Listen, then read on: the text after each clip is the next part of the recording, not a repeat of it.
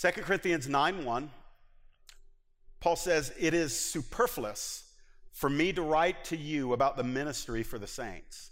For I know your readiness, of which I boast about you to the people of Macedonia, saying that Achaia has been ready since last year, and your zeal has stirred up most of them.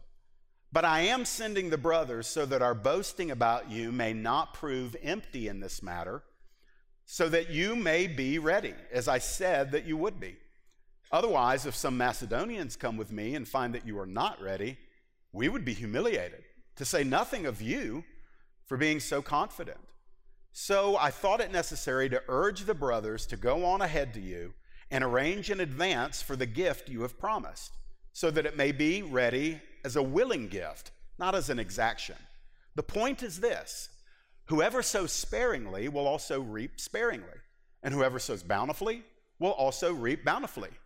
Each one must give as he has decided in his heart, not reluctantly, nor under compulsion, for God loves a cheerful giver. And God is able to make all grace abound to you, so that having all sufficiency in all things, at all times, you may abound in every good work. As it is written, He has distributed freely, He has given to the poor, His righteousness endures forever. Now, he's talking about God in verse 10 when he says this He who supplies seed to the sower and bread for food will supply and multiply your seed for sowing and increase the harvest of your righteousness. You will be enriched in every way to be generous in every way which through us will produce thanksgiving to God. For the ministry of this service is not only supplying the need of the saints, but is also overflowing, there's that word, is also overflowing in many thanksgivings to God.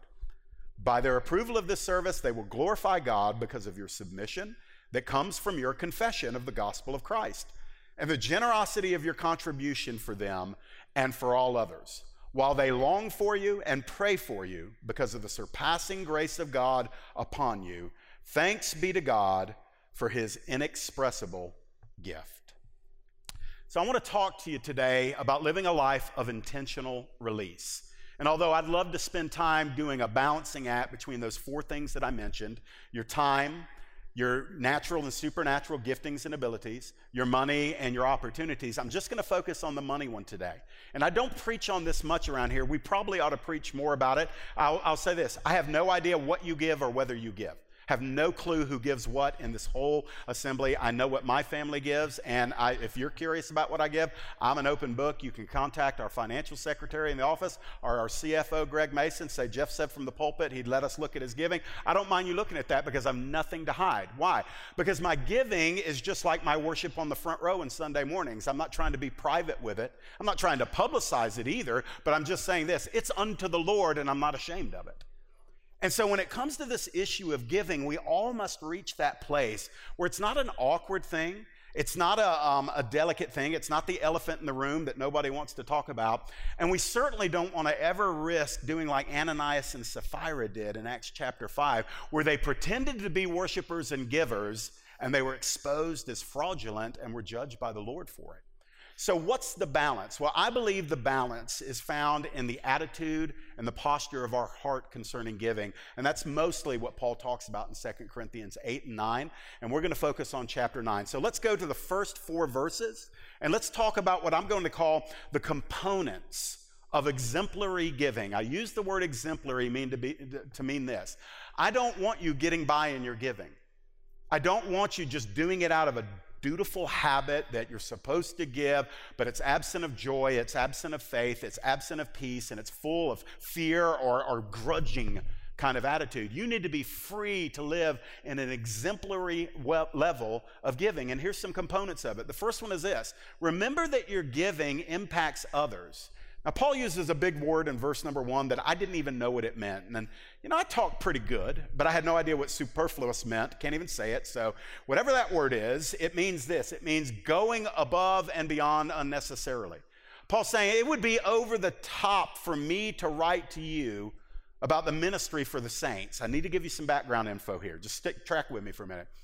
Paul is re- referencing an offering that the, churches that he has planted as the apostle, the chief apostle in that day, he's raising money for the poor Christians who are still in Jerusalem. In Jerusalem, when you got saved, you're in the heart of Judaism, and those early Christians were getting persecuted. They were having their property taken away from them. People refused to do business with them, so they lost their businesses. In many cases, the, the fathers, sometimes even the fathers and mothers, were carted off to prison or even executed for being a follower of Jesus. So they were heavily persecuted, which resulted in a poverty, a, a financial poverty there in Jerusalem. So Paul was burdened for this, and he's going around to the Gentile churches and he's saying, We need to take up money for the mother church back in Jerusalem. And he'd been doing that for about a year, and now the time was coming for the church at Corinth to ante up. They were supposed to give what they had promised to give. And so Paul is saying here, hey, look, I really don't have to explain to you again the dynamics of the offering that you've already agreed to. That would be superfluous. I don't have to do that again. I don't need to talk to you about the ministry of the saints. The reason why I didn't have to talk to him, them about it then because he had talked to him about it before. What did he tell him? He said this We are all one family. We're the body of Christ. We are the bride of Christ. We are eternally connected. We call each other brother and sister. We have the same Father, Father God in heaven, the God and Father of our Lord Jesus Christ. So we are one. So we are no longer our own, but we are connected together. Therefore, all that we are and all that we have is meant to be viewed not as an individual possession, but as an entrusted possession that we are to seek God's heart over to find out how He wants us to use it. And so they had already been told all of that, and the impact of that is this that our giving, as he's going to say here, our giving actually impacts other people. Though it is a, an act of worship between a Christian and his or her God, the ramifications of our giving impacts other people. So we'll see that as we go through this. But look in verse 2. As we're talking about these components of exemplary giving, Paul kind of pushes back against the idea that giving's just supposed to be some spontaneous, flowy thing. Look what he says. He says, I know your readiness, your preparedness, of which I boast about you to the people of Macedonia, saying that Achaia has been ready since last year. So Paul wanted them to know a year ahead of time hey, at this point next year, we're going to be taking up this offering. I want you to pray about it. I want you to set funding aside. I want you to be intentional and I want you to be prepared about it. Now, a year had passed and the time was coming. So when I see this, I recognize this component in Scripture. Because I get it, especially for people who are given to the things of the Spirit, sometimes we over spiritualize stuff. And we can say, well, I didn't feel led to give. Well, I'll just be honest with you. If that's your answer every time there's an offering or a need that arises, I didn't feel led to give, friend, you got lead poisoning. Amen? But because we don't have to feel led uh, subjectively to something that we're invited into objectively. And so when the Lord has said, hey, you're going to be a giver because the giver lives inside of you, but the person says, I just didn't feel led to give, that's a cop out. And so what Paul is saying is, no, we actually need to prepare ahead of time. We need to plan ahead of time. Now, I don't want to get lost in the weeds on this. I want to kind of keep it up in the principles. But what's cool about verse number two is Paul mentions, he had already talked in chapter eight about the poor church in Jerusalem, and they were poverty stricken. And then he mentions these Christians over here outside of Corinth. They're in Macedonia, and they were, they were less wealthy than the Corinthians were. And so we get this picture of this that the wealthy, the less wealthy, and the impoverished are all working together as one. The wealthy and the less wealthy pooling their resources together in order to meet the kingdom needs of those that can't meet their own needs. And that's what the Lord calls love. That means when we give, it's not only an act of obedience and an act of worship, but when we actually think through it, it's an act of love because by faith, when we release our funds into the kingdom and we have confidence that those funds are being stewarded by those appointed, let's say in the context of a local church, that those, those funds are going out and they're blessing and they're helping people. So again, our lives intersect over this issue of giving. And by the way, he says at the end of verse 2, he gives us this little indication that their giving was prioritized because he says, Your zeal for the offering has stirred up the Christians in Macedonia. So the Macedonian Christians caught wind that the more wealthy Corinthian Christians were getting stirred up about this offering. The Macedonians don't have as much, but they can still participate. So this zeal by the wealthy people connected to this zeal of the less wealthy people to benefit the impoverished people. Well, what does that teach us? It teaches this that we shouldn't be reluctant or feel dismal or feel kind of like uh, presumed upon when this issue of giving is brought into the topic of discussion. We should say, Hallelujah, teach me how to give better, Lord. Lord, give me greater opportunities to give better. Give me greater resources to give better. Lord, stretch my faith and increase my dependence. I want to hear more about giving. Holy Spirit, speak to me, teach me, train me, stretch me. Now, that's a rare response because I've found in 25 years almost of local church work, 20, almost 23 years, I found that a lot of people are reluctant when it comes to this issue. Occasionally, you'll get this rabid giver who's just a fanatic. I mean, just like, can I give? Can I give? Is there a need? I like to give. I like to give. And I love those people, but they're actually very rare. And by the way, they're not always wealthy. And so what we find here is it doesn't really matter if you're wealthy or not wealthy. The reality is is that we partner together in a posture of the heart that says, I want to honor the Lord and I want to help others and I want to be a part of what God is doing, and that should result in zeal. We should be stirred up. Every now and then, Dustin will say, Don't you love to give right before we take up an offering? And you, you hear like three people say, Yeah! And the rest of it's like, Ugh. It's like the air coming out of a balloon. But the reality is, we ought to grow in this. We should grow to the place where, like, yeah, I actually love to give. You know, we, we have so many opportunities to believe what the Lord says. Paul was writing in another place, and he quoted Jesus in a statement that is actually not found in the gospel. So it was something that Paul got, but it was written, it's inspired in scripture, so we know it's true. Jesus made this very general but dogmatic statement. He says, It is better for you to give than to receive. Now, Jesus said that. Jesus, who can't be mistaken and obviously never lies, says, Hey, Jeff, Jeff, it is so much better for you to be the giver than the receiver. Hey, Landon, it is so much better for you to be the giver than receiver. Adelaide, it's better for you to be the giver than receiver. And our flesh wants to step in front of us and say, uh, hold on, I'd like a moment to debate with you on that.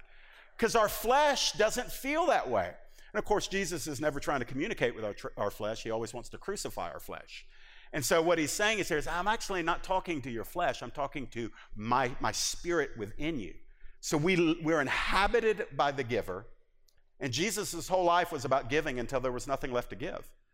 And so he lays down his life, and that same giver lives within us.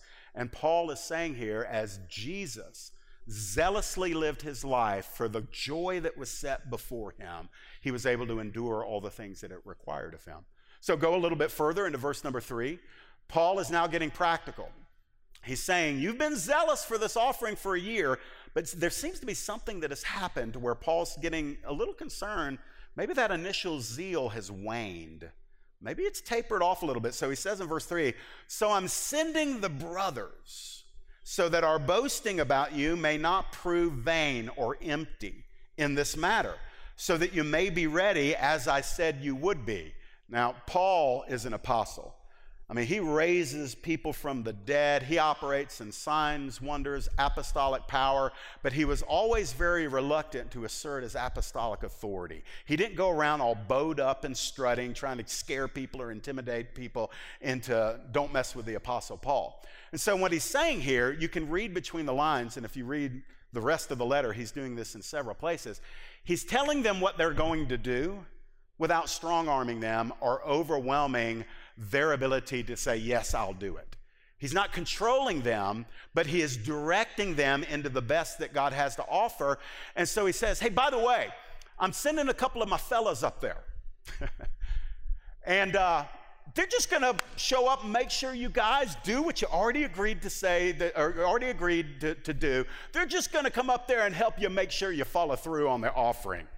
I kind of like that because he's being strong, but he's not being overly invasive. But at least, hallelujah, he's given them a warning that help is on the way. And so it impacts our testimony. Um, well, verse 3 just reminds us of this, first of all, reminds us that we're accountable. Don't miss that. The Corinthians were accountable for their giving. They weren't only accountable to God, because we like to do that. Well, I'm accountable to God. Well, yeah, I am too. We're accountable to God. But as the body of Christ, we're actually accountable to each other.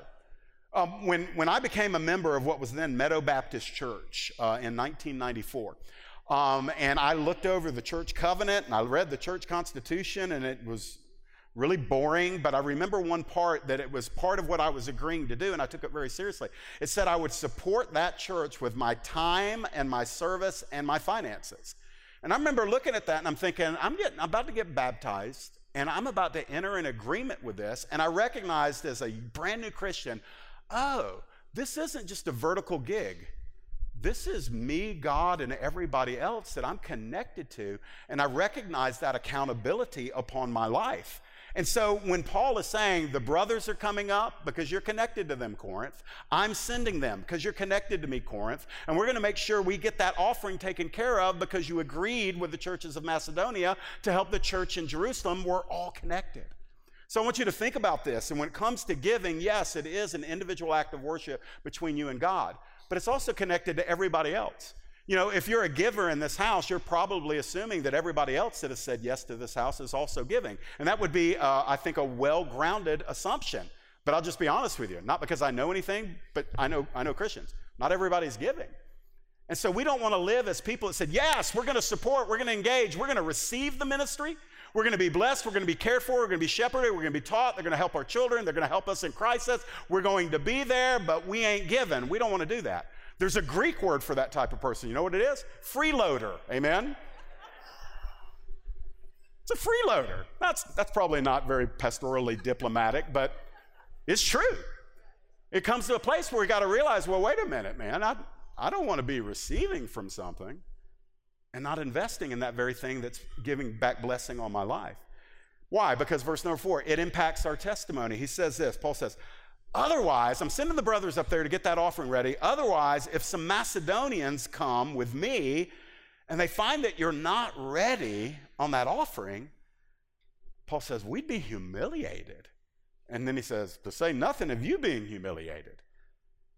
Paul said, I'd be humiliated because I'm so confident in you that you're going to do what is right. One of the things that we, we need to consider is, is our giving is a component of our testimony. That we can say all the right things, sing all the right things, preach all the right things, pray all the right things, but when it comes to this issue of giving, if our, our hands are held and folded in our lap and refuse to move, it's actually a negative mark on our testimony. Now, somebody might say, yeah, but nobody knows. Really? Have you ever heard of an omniscient God? He knows. Now, listen, I don't want to motivate anybody by guilt, but I do want us to think through the challenges that often find us as we, uh, we process this. Poor little thing. That's the way some of y'all feel on the inside. She's just letting it out.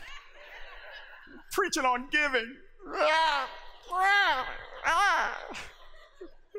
it's an object lesson. Thank you, Holy Spirit. So, these components of giving are important. I want you to think through it. Even if you're a faithful giver, let's think through these things, okay? Your giving recognizes others. It means, oh, there's a need beyond me. That's Jesus. Jesus is just always, when he's moving inside of us, he's taking you outside of yourself. He's taking you beyond yourself. Oh, my giving, that's not just, you know, tipping God when the bucket is passed. It's, it's actually, there's some practical impact. Your giving is planned for and prepared. Don't do it just kind of spontaneously. Pray about it. It's an act of worship. Um, I, I, thank God for the new ways we can give digitally, and we can give in the boxes on the back wall back there when you leave, and we can give when the buckets are passed. We can give by text. But however you give, whatever the mode is, do make it an act of worship. Um, even if you're set up for recurring giving, it just takes the amount out of your out of your account every week, just take a moment that week and say, Lord, I know it's coming out on Monday or Sunday or whenever it happens, but Lord, I just want to thank you. You've supplied for me again. You've blessed me again. You've fed me again. You've sheltered me again. You've given me clothes. You've given me transportation. You've let me sow into ministry. You've helped me in so many different ways. Thank you. It's my joy to give this back into who you are and what you're doing. Thank you, Lord. Just make it an act of worship. 30 seconds of intentional release takes it from paying a bill. That's the, when I when I pay Jackson EMC every month, two hundred and forty-five dollars. That's a lot of money for electricity, but that's what I pay, two hundred and forty-five dollars. I don't call them up and say, "Hey, thank you." Thanks for supplying my. You guys are awesome. I don't know what I would do without you. You know why? Because it's a bill, it's not worship. With God, it's not a bill, it's worship, it's personal. And so make it planned and prepared for, and recognize that it impacts people. So go down into verses 5 and 7. Let's talk about our attitudes in exemplary giving. And your giving will never rise above your attitude, more than likely, because your attitude will eventually tell you to stop a good attitude will tell you to start if you never had. A Holy Spirit attitude will keep you always seeking the Lord. What do you want me to do? I know I've been giving this way. Is there something I need to change? Is there a different place I need to emphasize? Lord, speak to me. So we need to keep our attitudes fresh about giving. That's why I'm preaching this to a lot of people in the room who are matured or maturing in their giving. So, first of all, verse number five lets us know this that our giving is done in a spirit or an attitude of being faithful over a long period of time and always being willing to give. So Paul writes this he says, I thought it necessary to urge the brothers to go on ahead of you and to arrange in advance for the gift that you promised. Why? So that it may be ready as a eulogia. It's a Greek word translated here, a willing gift. It's translated most often as blessing, so that it may be ready as a blessing it's often translated also, it means praise. So your giving may be praise and blessing unto God instead of an exaction. You know what it means when somebody exacts something from you? Uh, let's just keep it in the context of money. They say, hey, what you got in your hand? say, I, I got 10 $10 bills. They say, I'll take that. That's an exaction. Did you give it? Not really, but it's gone. And that's not what Paul wants our giving to be. He doesn't want us to view God or the church or Paul in this context to the leaders as coming and saying, What you got, it's mine. That's not the way we're to operate. That's not the attitude of giving. It's supposed to be open handed as a blessing and a praise unto the Lord. It speaks of our willingness. It speaks of our zeal, as he mentions in this passage. It speaks of our desire to be participating in what the Lord is facilitating. And so he's telling them, yes, I'm sending the brothers up there ahead of time so we can get arranged what you said you were going to do. Now, that may be a word. I actually feel a little bit of the Holy Spirit on this. A lot of us start out well in giving, and then our lifestyle changes. Maybe we get married, and then all of a sudden you've got combined expenses. Maybe you don't have a combined income. Maybe it's time to buy a house, and then, hey, you know, you need a car, and then maybe two cars and the furniture's getting old and then out pop a couple of babies and you've got you know diapers and formula and childcare and all and all of a sudden the expenses grow and we this is what we often do we say well I, i've got to pay my bills i've got to keep my standard of living i can't say no to much but maybe i don't have to give as much anymore and almost without fail, it seems that the one place that is to be the prioritized place of our finances becomes the optional place. Listen, I don't want to burst anybody's bubble. If I haven't burst yours yet, please don't let it burst on this. When we look in Scripture, from Old Testament to New Testament, God's expectations of our giving, giving can be summarized with the term first fruits. First fruits you, you're probably familiar with tithe. And if you're wondering, I don't preach the tithe. Say, Hallelujah! Where do I sign up at New Bridge Church? Jeff doesn't believe in the tithe. You know why I don't believe in the tithe? Because I believe it results in a mindless, mathematical approach to giving that almost never meets the level that God empowers us to give. In other words, people can feel fine because they take their, their gross pay that, or net pay and they divide it by 10 and they say, I'm a faithful giver because I give that much. How do you know? How do you know that that's being faithful? Because it's, it's trusting in math and an Old Testament principle rather than saying first fruits. What was first fruits? It's the top of what you get and it's the best of what you get. And you offer it unto the Lord. And so God literally, his, his, his overarching formula for our financial giving is God says this, and He's God, so He gets to say, He says, Hey, children, me first.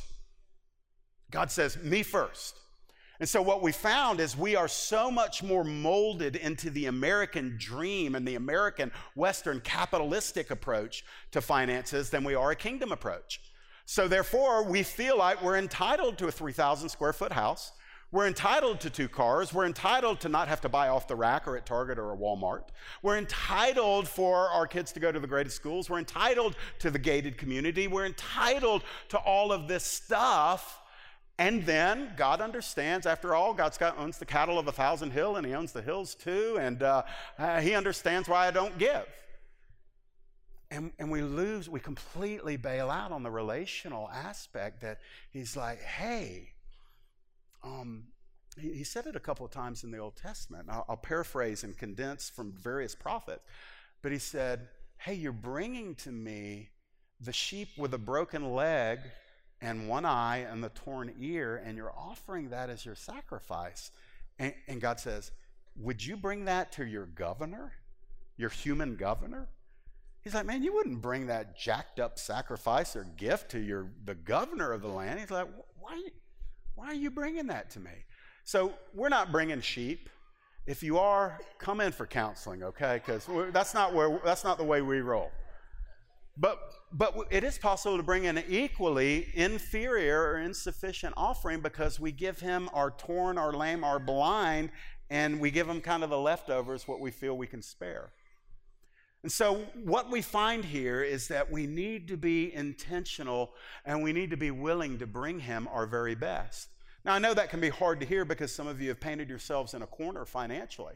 Let me just tell you if, if, if you can get to a place where you say, Lord, I'm seeing things differently, and I realize that maybe some of my financial problems because I've never really understood how to honor you, or I've understood it, but I forgot it, or I just never did it. But Lord, I want to now. God said, I know how to unpaint you out of a corner. Take it from a guy. When I got saved, just you can do the math. From 14 to 24, I lived for myself. As long as I had paper checks in the checkbook, in my mind, I thought, that's money. Didn't matter if I had anything in the account. So you talk about bouncing checks. I bounced them high and hard back in the 80s and the early 90s. I did. I was lost. Don't judge me. Some of y'all are looking. Unclench. You look constipated. Listen. The reality is this I, I painted myself in a corner. I got saved and I said, I owe a family member a couple of thousand dollars that I had bailed out on. I owe my bank a whole host of fees and things that I never. And I went down to that bank. They had closed the account long ago. And I said, Hey, I'm Jeff Lyle. And they went, Oh. A face with the name. All right, have a seat. And I said, Hey, look, I, this is literally what I did. I said, I've gotten saved and I realized I did y'all wrong. And I've come here to find out what I need to do to pay off all of those fees. And that lady just looked at me. She's like, are, are you serious? I was like, Yeah, I, Jesus has saved me, and I'm trying to right all my, little Zacchaeus moment. I'm trying to right all of my wrongs. And she literally went and talked to the branch manager, came back, and she said, I tell you what we're going to do we're going to reinstitute your account. You're going to be on probation for three months. We're going to watch it. But if you make it through those three months, you don't bounce any more checks, we're going to waive all of those fees. But that's the Lord. That wasn't me. It's not because I was super cool. I was the dude who had bounced all the checks and stuff. But the thing was, is God unpainted me out of the corner. I went to my grandfather, who I had borrowed a bunch of money from as a lost man uh, for a, for a 1984 Pontiac Fiero. Come on. And that car was long dead and gone, and Grandpa still didn't get his money back. And I called him up and I said, Grandpa, I owe you a couple of thousand dollars. He let me pay him for two months. When he saw that I was repenting and being real, he's like, You don't have to pay the rest of it. I've written it off. You're free. So what I'm saying is this is when we meet God at the place of faithfulness to begin to think like he thinks in our finances, he has a whole host of resources at his disposal that he can help you with, but he's probably waiting waiting on us to align our hearts in a moments of acknowledgement and repentance that we haven't been doing it his way.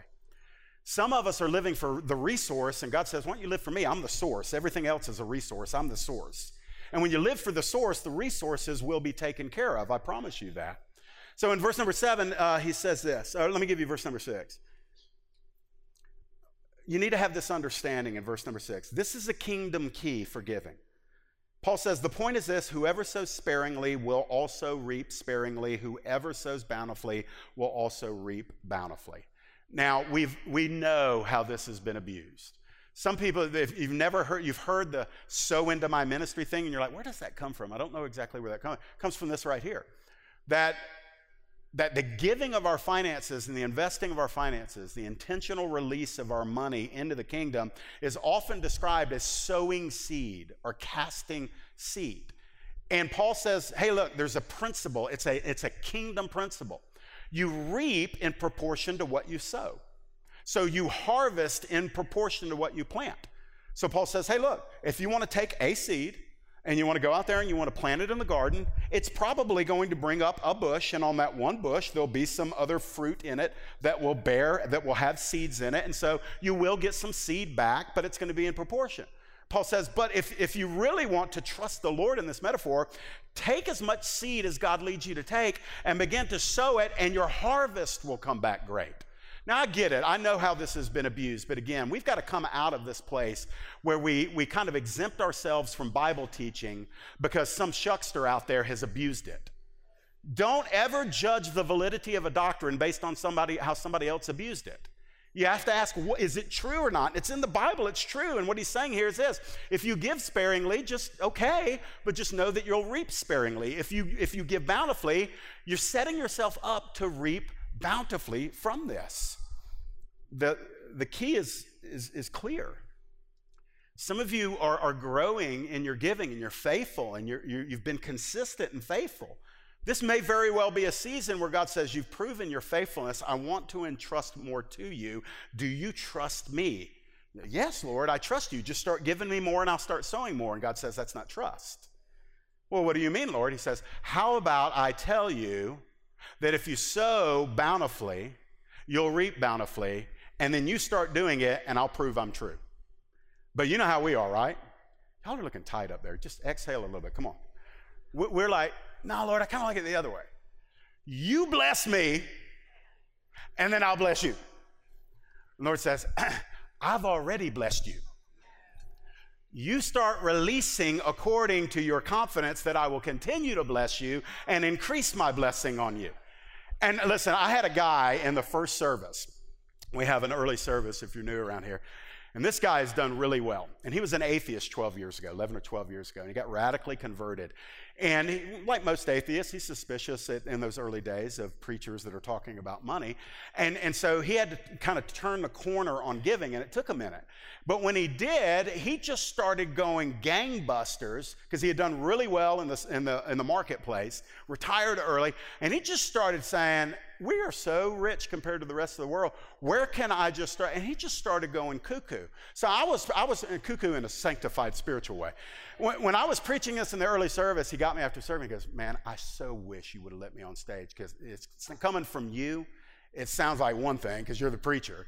But coming from me, it's entirely different. He, he literally tells me, he says, no matter how much he gives, he can't give it away at a proportion higher than God pours it back on him. And this is not a guy, and by the way, I mean, don't, don't just kind of blow that off because he's wealthy. What I'm saying, he's become wealthier as he gives it away. Why? Because God said he would. That's, that's the answer. Because God said he would. The issue is not whether, God's character and faithfulness is not uh, being judged here, it's our trust. Will we trust him? And for those that will trust him and trust him consistently, I promise you, you will see this come to pass in your life. We've seen it come to pass in our lives before. So in verse number seven, I know what time it is. You're always free to go. Always free to go. Don't cry like that baby on your way out, but always free to go. I love the Sharkies. I think that was the Sharkies newborn that was back there. Um, look in verse 7. It says this Each one must give as he has made up his mind, not reluctantly or under compulsion. Very quickly here. Each one must give. Each one must give. Each one what? Each Christian. Each believer. Each saved person. Not each wealthy Christian. Not each Christian who has some to spare. Not each Christian who's been walking with the Lord a long time. Each Christian. Each one must give, must give, as he's made up his mind, as she's made up her mind not reluctantly or under compulsion. Here's the two extremes. One extreme is somebody gets on you and rides you until you give. Some of y'all are visiting here for the first time. You're thinking, great, first time I've been in church in a long time, and dude is preaching on money. I'm just going to tell you, I ought to preach on it more. I preach on it about twice a year. 50 Sundays a year, I, I don't ever preach on it. About twice a year, I'll preach on it, and today's your day, so welcome to New Bridge Church. But the compulsion is when a preacher or a leader, an individual, rides you until you finally break under the guilt and the shame, and you just like, take it. Just take it. That is not a successful offering. The other extreme is the giver himself or herself that's like, I don't really want to give, but I'm reluctant to give. I'm afraid to give. What's going to happen if I do give? I know I gave $100 at the ballpark this week for my tickets and my hot dogs and my root beer, and I, I, I know, but isn't it amazing how you go to the movies and it's nothing? It's 75 bucks to get in the theater with two people and get a popcorn and a drink. $75. When the plate is passed, you're like, 20 bucks to the Lord? We've gotten $20 bills in the offering before I have a little piece ripped out because it had to be plucked by person still holding their little piece of the 20 Just kidding. Totally joking. Totally joking. But the two extremes are the guy who's harping on it all the time, or the other extreme is the person who really just doesn't want to do it. Listen, we're talking about our attitudes in giving. My job is not to guilt you. I hate guilt based motivation. I don't mind anybody getting convicted by the Holy Spirit according to the Word of God. I don't want anybody guilty or shamed into doing something that God empowers them to do. Shame and guilt are a terrible motivation. You don't need to be reluctant about giving. You need to, as in every other area of your life, you need to be full of faith. And if you can't feel faith filled, then just be faith initiated. Just start with a mustard seed of faith and start saying, I'm going to be committed in my giving. Why? Because God loves a cheerful giver. was it this service? No, it was the first service. Dustin was praying over the offering or about to pray over the offering, and he said, Folks, you know what the word says? The word said, God loves a cheerful giver. And Dustin said, I heard a preacher say, but I'll take an offering from a grouch too. I thought that was funny. I've been around a minute and I've never heard that before. Listen, what does it mean to be cheerful? It means to give with joy. It means to give with ease. It means literally like you're not freaking out because you just wasted whatever you gave. That's how the enemy operates. He actually has trained us to think that when we give, it's a loss. My friends, it's the most secure thing you can do with your money because it not only makes an eternal difference when it's combined with everybody else's giving and it's resourced into the kingdom the right way, but it actually stores up and reserves a reward for you in eternity. That Jesus, we, again, an opportunity to believe Jesus. You can spend it on stuff down here that rust will eat away, thieves can take from you, or moths will eat. That was in terms of their clothes. All this stuff down here, it perishes. Jesus says, or you can you can go ahead and invest it now, and it garners for you an eternal reward. We can get our rewards down here. We can. And I don't believe that the Lord is calling us to, I don't necessarily believe. He may have that calling on somebody. I don't think that there's necessarily anything spiritual about living in a constant state of poverty when you don't have to. But we are so far from that. Um, I, I'm not, I'm not, I don't feel guilty. I had to buy a new vehicle. I leased a vehicle uh, for three years, and that lease was coming up this coming week. And so for about two months, I'm like, I don't, I don't want to lease. I want to just buy a used car. So I spent two months researching. So I go to the dealership this week, and this is how you negotiate a car. You tell them, I've only got X amount of dollars to spend. That's your bottom number. You know you're going to spend more than that, but you don't let him know that. He knows that too, by the way. But you, you say, This is what I'm going to spend. And you know that somehow he's going to try to get you to come a couple of thousand dollars off of that. So I had my buffer built in. So he's walking the lot and he's showing me these cars. He says, I know you've got this right here. He goes, but for like 5,000 more dollars, you can get this right here. And I'm thinking, he's saying 5,000, but I know it only be $2,000 more than what I've got up here in my head. And I start looking at that thing opened it up, that glorious aroma of new car smell. I staggered a moment under the weight of it.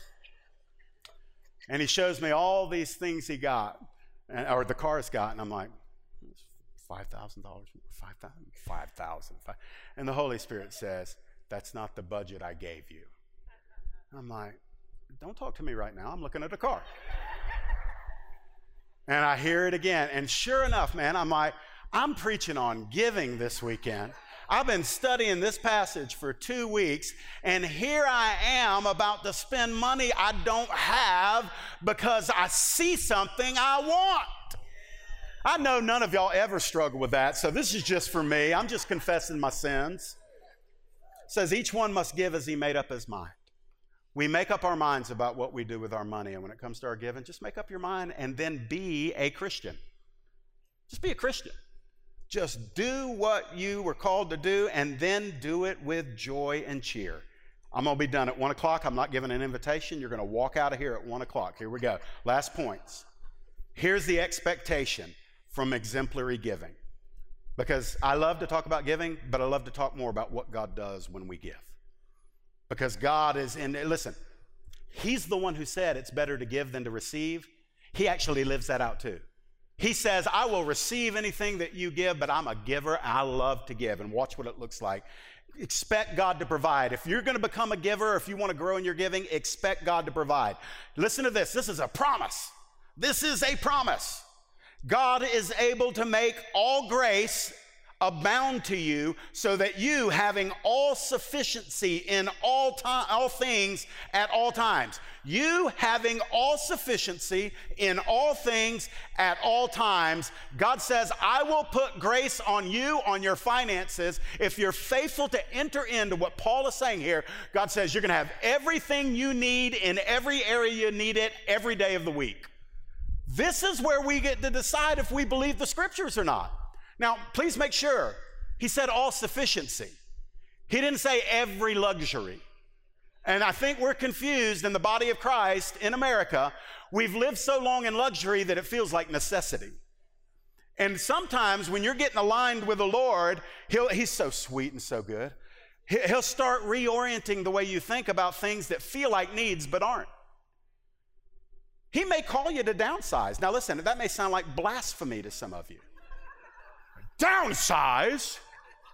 Yeah, he might. You, you actually might have to change some of what you do with your money. Then that may mean you have to buy a smaller house, drive an older car, wear last year's boots, ladies. Oh, no, no.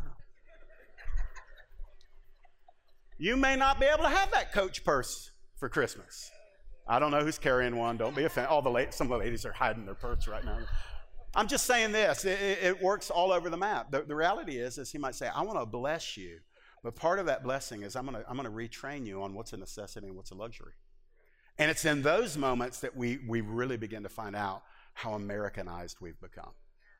Because we're like, oh no, in order to be faithful, I'm going to have to live at a lesser level of stuff.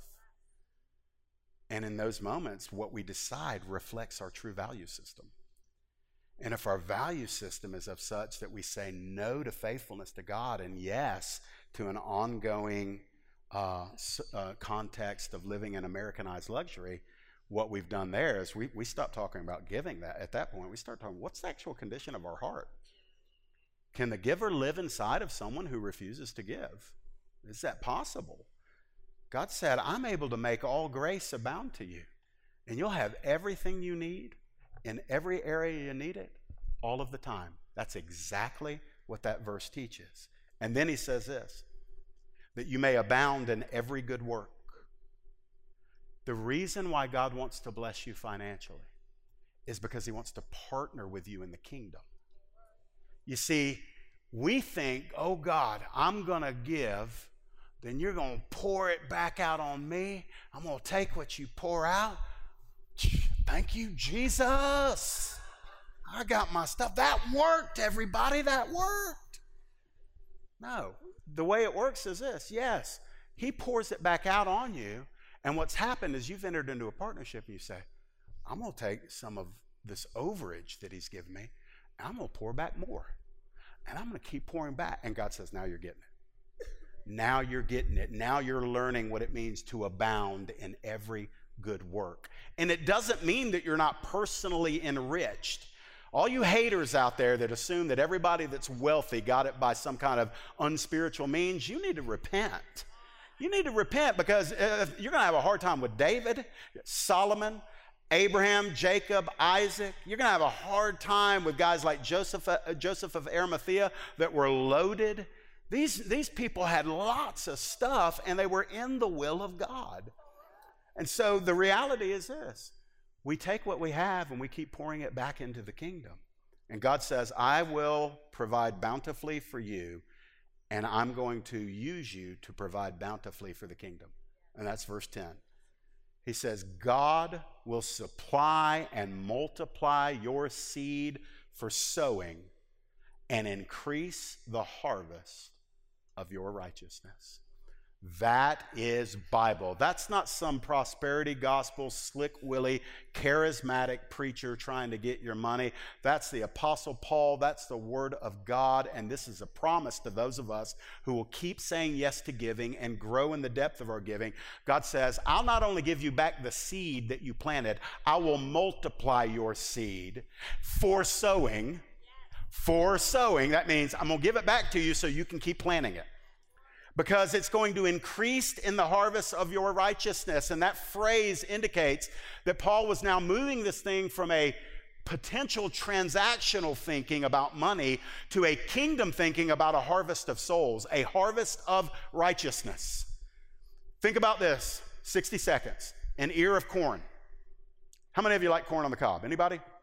I like corn on the cob. Did you know that every one of those little pieces on the corn of the cob was a kernel? It was a seed. And that if you will take one of those, I had a farmer tell me this after the early service.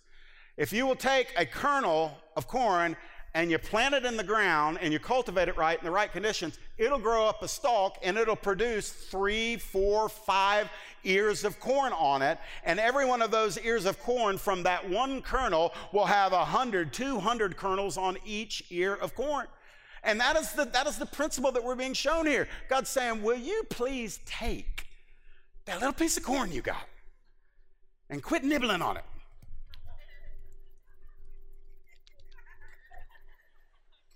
Stop consuming and trust it to me, sow it.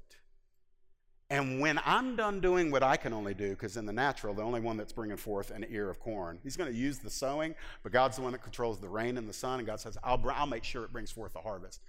And all of a sudden, you have three ears of corn off this new thing. You planted one and you've got 600 now. And God just says, keep planting more of it, keep planting more of it, keep planting more of it. Friends, listen, I didn't bring you here. I'm, I'm 40 seconds over. I didn't bring you here to talk about corn. I didn't bring you here anyway. You came of your own free will. but I want you to leave thinking differently. Our hearts' attitudes, Open hearts result in open hands. And friends, closed hands may indicate a closed heart. So let's go ahead and be the people that we are, living generously, sowing joyfully, and expecting graciously to receive for the Lord. Let's stand and pray.